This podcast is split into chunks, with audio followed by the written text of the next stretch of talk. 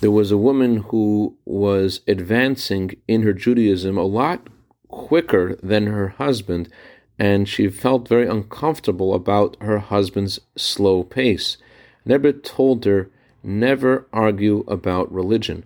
But what can I do to inspire my spouse to be more into their Judaism, and how hard should I try? Good morning. I want to share with you a letter that Rebbe wrote to a husband who was concerned about this. I'm going to paraphrase from the Hebrew.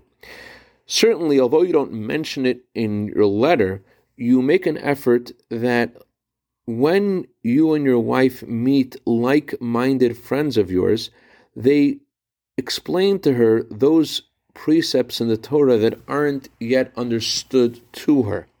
Very often, words that are heard from a stranger are far more accepted than words that are heard from relatives and friends, and even words heard from a husband.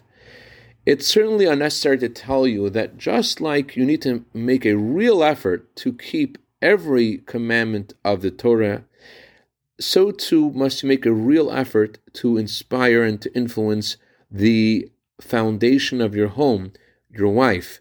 And the Torah says that your wife is considered like yourself, and therefore you have to make a real effort. And uh, as our sages say, that if someone says, I haven't tried and I've been successful, don't believe them. If someone has said conversely, I've tried but I haven't been successful, don't believe them either. One of the aspects that is very important to focus on is to be a real living example on those very same concepts that you are talking with your spouse about that you want to inspire her to do.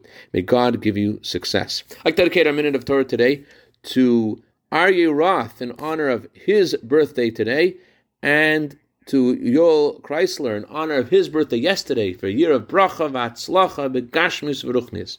Have a wonderful day.